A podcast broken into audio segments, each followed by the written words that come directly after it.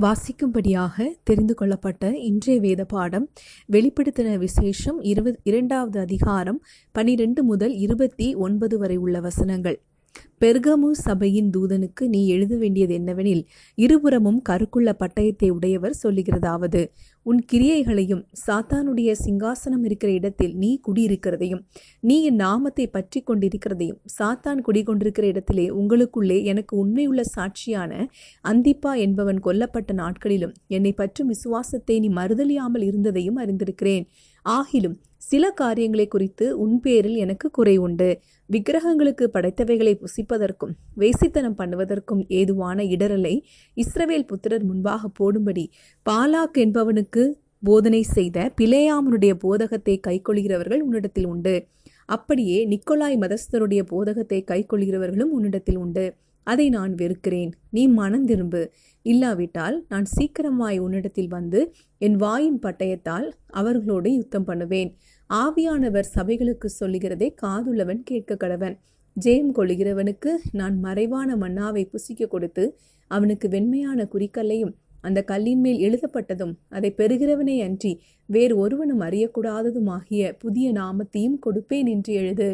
தியத்திரா சபையின் தூதனுக்கு நீ எழுத வேண்டியது என்னவெனில் அக்கனி ஜுவாலை போன்ற கண்களும் பிரகாசமான வெண்கலம் போன்ற பாதங்களும் உள்ள தேவகுமாரன் சொல்லுகிறதாவது உன் கிரியைகளையும் உன் அன்பையும் உன் ஊழியத்தையும் உன் விசுவாசத்தையும் உன் பொறுமையையும் நீ முன்பு செய்த கிரியைகளிலும் பின்பு செய்த கிரியைகள் அதிகமாக இருக்கிறதையும் அறிந்திருக்கிறேன். ஆகிலும் உன் பேரில் எனக்கு குறை உண்டு. என்னவெனில் தன்னை தீர்க்கதரிசி என்று சொல்லுகிற எசபேல் என்னும் தீ ஸ்திரீயானவள் என்னுடைய ஊழியக்காரர் வேசித்தனம் பண்ணவும் விக்கிரகங்களுக்கு படைத்தவைகளை புசிக்கவும் அவர்களுக்கு போதித்து அவர்களை வஞ்சிக்கும்படி நீ அவளுக்கு இடம் கொடுக்கிறாய். அவள் மனம் திரும்பும்படியாய் அவளுக்கு தவணை கொடுத்தேன். தன் வேசி மார்க்கத்தை விட்டு மனம் திரும்ப அவளுக்கு விருப்பமில்லை. இதோ நான் அவளை கட்டில் கிடையாக்கி அவளுடனே விபச்சாரம் செய்தவர்கள் தங்களுடைய கிரியைகளை விட்டு மனம் திரும்பாவிட்டால் அவர்களையும் மிகுந்த உபத்திரவத்திலே தள்ளி அவளுடைய பிள்ளைகளையும் கொல்லவே கொல்லுவேன். அப்பொழுது நானே உள்ளந்திரியங்களையும் இருதயங்களையும் ஆராய்கிறவர் என்று எல்லா சபைகளும் அறிந்து கொள்ளும். அன்றியும் உங்களில் ஒவ்வொருவனும் உங்கள் கிரியைகளின்படி பலனளிப்பேன்.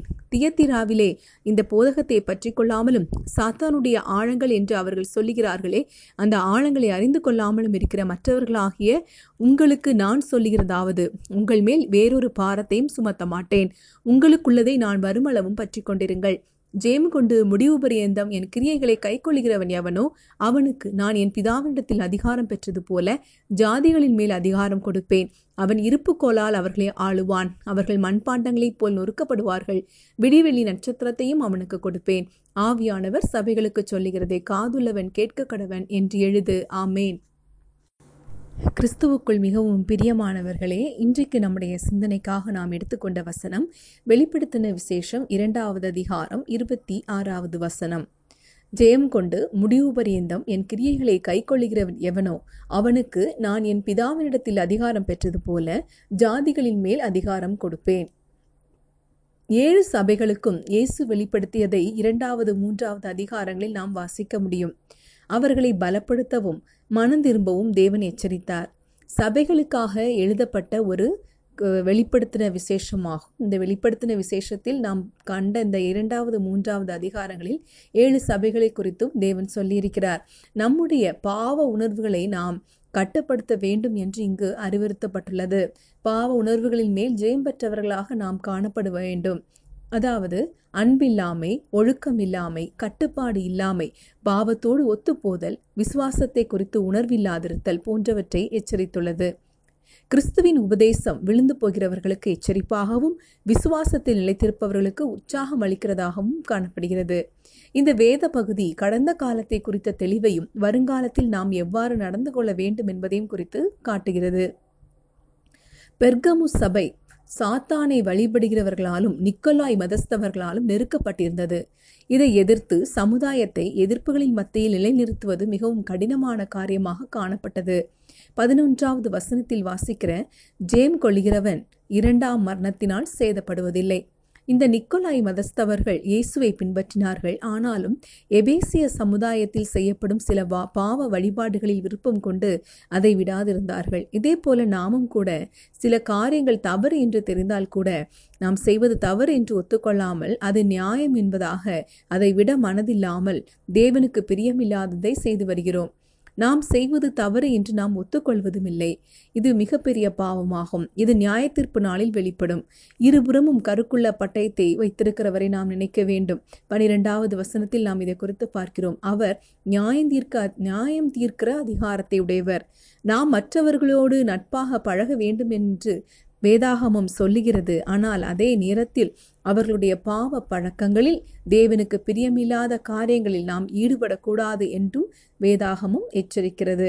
நம்முடைய ஆத்மா புஷ்டிக்காக தேவன் மறைவான மன்னாவை நமக்கு தருவதாக வாக்களிக்கிறார். ஜெயம் கொள்ளுகிறவனுக்கு இந்த மறைவான மன்னாவை தேவன் தருகிறார். இதை பதினேழாவது வசனத்தில் வாசிக்கிறோம்.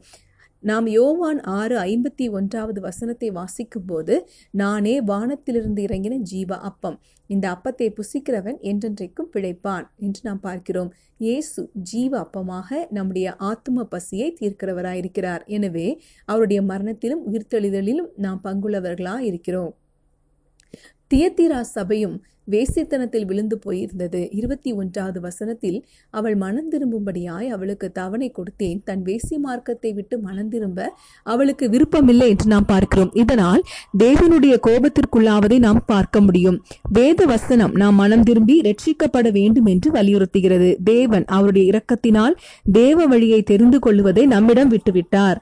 இருபத்தி ஆறு இருபத்தி ஏழாவது வசனங்களில் ஜெயம் கொண்டு முடிவு பரியந்தம். என் கிரியைகளை கை செய்கிறவன் எவனோ அவனுக்கு நான் என் பிதாவினிடத்தில் அதிகாரம் பெற்றது போல் ஜாதிகளின் மேல் அதிகாரம் கொடுப்பேன் என்று நாம் வாசிக்கிறோம். எனவே நாமும் விசுவாசத்தோடு முடிவு பரியந்தம் நிலைத்திருப்போம். தேவராஜ்யம் சீக்கிரத்தில் இந்த பூமியில் நிலைபெறும்.